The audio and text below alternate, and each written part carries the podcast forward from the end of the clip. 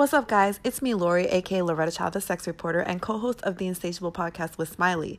So, I saw something the other day on Instagram from um, somebody that I follow, a company that I like that makes sex toys, and they posted this uh, thing that I guess was trying to be a joke where it said, Don't ask me if I came and says, Hey, ladies, does anybody else hate it when they do this? Right.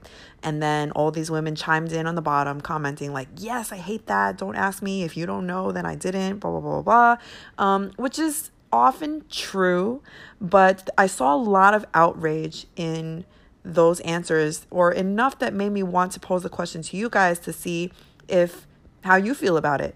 If you are a woman, do you like it or do you get annoyed when a man or your partner asks you if you came? Um, and if you're a guy, do you ask this question? Are you shy to ask this question? Um, do you think that it's a fair question to ask? I would like to know from you guys because I think this is worth discussion. Um, and I will get to explaining why, but I want to throw the question out there first. So there's no wrong answer to this question. There's no wrong answer really to any question that I pose on this podcast. I may agree or I may disagree, but at the end of the day, our sexual histories, our behaviors, our preferences, our education is going to be different. You know what I mean? Sex is such a personal thing. And, you know, no matter how many people we have sex with, it's never going to be enough to say, you know, be representative of everyone or sex for everyone. So I just need to start out with that.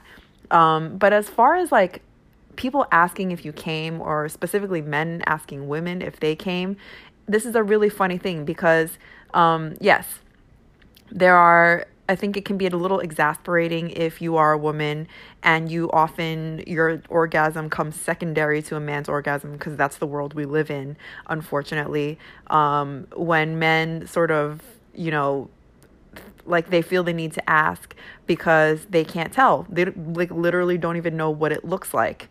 The thing is, you can't really know what it looks like. Um, what I'm saying is, every woman and every person is going to have a different physical reaction when they come. So, yeah, you might be a very expressive person when you finish or when you climax.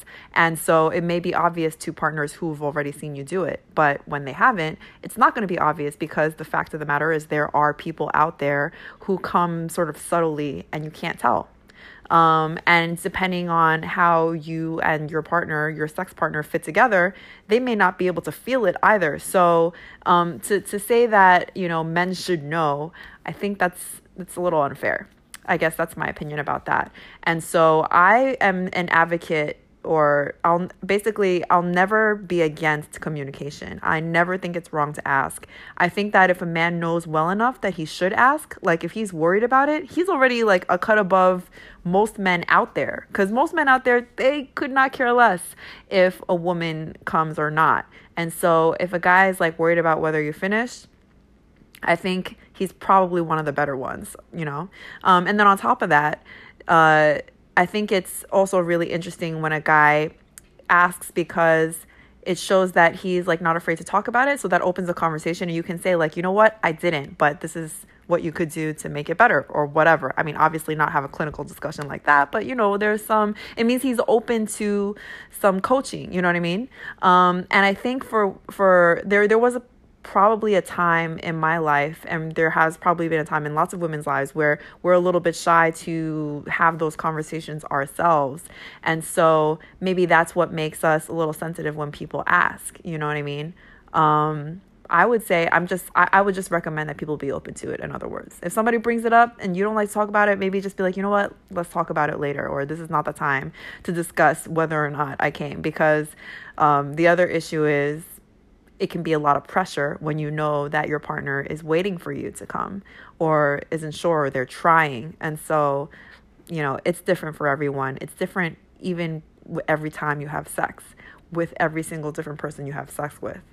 And um, communication is the bottom line like it always is. I feel like every time I talk about a topic, no matter what topic it is, it always goes back to open communication. So I would really love to hear what you guys think now that you know my opinion.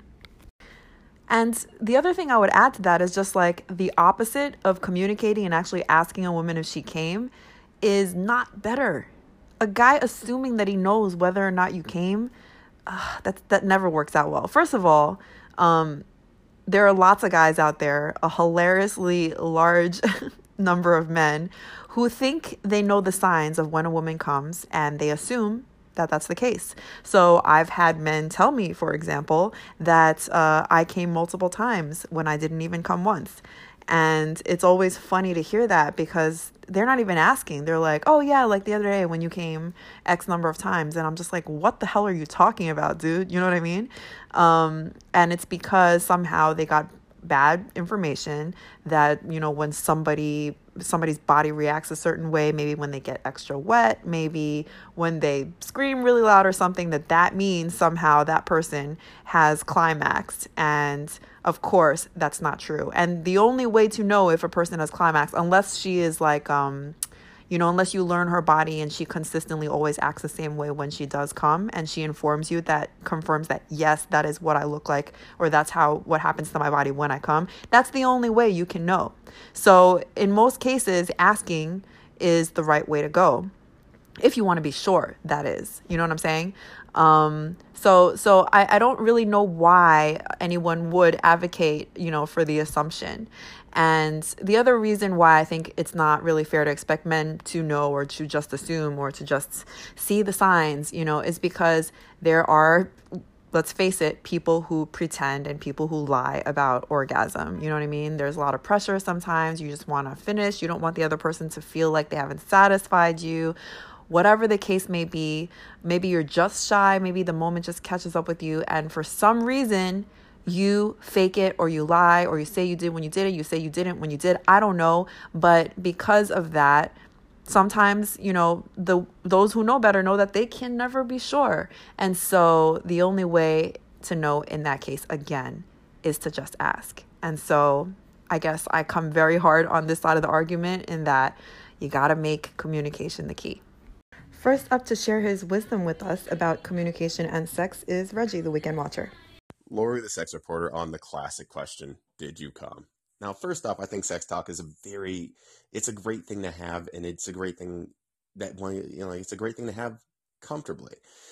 It involves a lot of vulnerability, yes, but you get a huge payoff for it if you're having it in many contexts, not just during sex, because not all orgasms are created equally. So they don't all present themselves equally. But then again, not all sex is equal. Now, there's some sex where there's no dialogue, you know, you're not having dialogue during it. That's just not going to be happening. That's not the feel. That's not the vibe. That's also cool. But you got to be able to have some sex talk outside of that. And that way, that gives us a space where you get to, you know, explore those things you want to try and not have to try it, you know, moments later. And also, you get to say, hey, I get to ask questions like, hey, do you like this? And it doesn't have, you don't have the pressure of answering it just seconds after it happened. Just a thought. You do the thing. Now, I'm going to push the sex talk conversation in a little bit different direction. I personally feel like I did not have my best sex talk until I was able to have it as easily as I, you know, as I talk about pizza. That you, for me, trying, you know, trying out situations, trying out positions, trying out, uh, you know, try, trying stuff out with your partner and asking the, you know, the back and forth, getting the dialogue it it got easier when I was able to have it as easily as I have. Hey, what do you want on your pizza? Hey, where do you want to get it? What do you want to have on top of that? You want to try that maybe on half?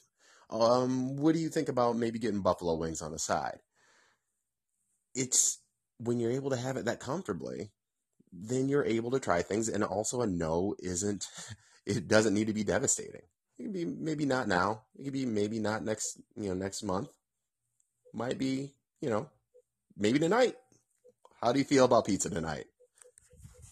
That is such a good point. And I think if we're going to reach the point where any of us can be open with communicating about sex with our partners or anyone, we have to detach sex from our egos. And that is what I think holds a lot of people back. You know, you sometimes don't want to tell a person that you didn't like something that they did because you're afraid to bruise their ego. Or you might get defensive when somebody comes to you and says, Hey, why don't we try something different that you haven't been willing to do so far? Or maybe you can, you know, change the way you do this or that. And immediately our feelings get hurt when they really don't have to be, you know? But this is part of like the culture that we sort of have to reject. We're raised in this culture that links sex so much to our identities and like our self worth and everything else that we have all this baggage sometimes when we talk about it. And I think if we really want to reach a level of intimacy with a person where we can openly share our desires and our wants and also listen to theirs without judging each other and like just really only in the interest of both people reaching maximum pleasure, then you know we can just put all that baggage and everything, all the ego stuff aside and just just talk about it, you know? If you're not willing to do something, don't do it, of course. But sometimes, you know, I think we should listen better. And in listening better, we may realize that there are things, you know, that we want that we've never vocalized or whatever. And it could make you even closer to a person, not push them away.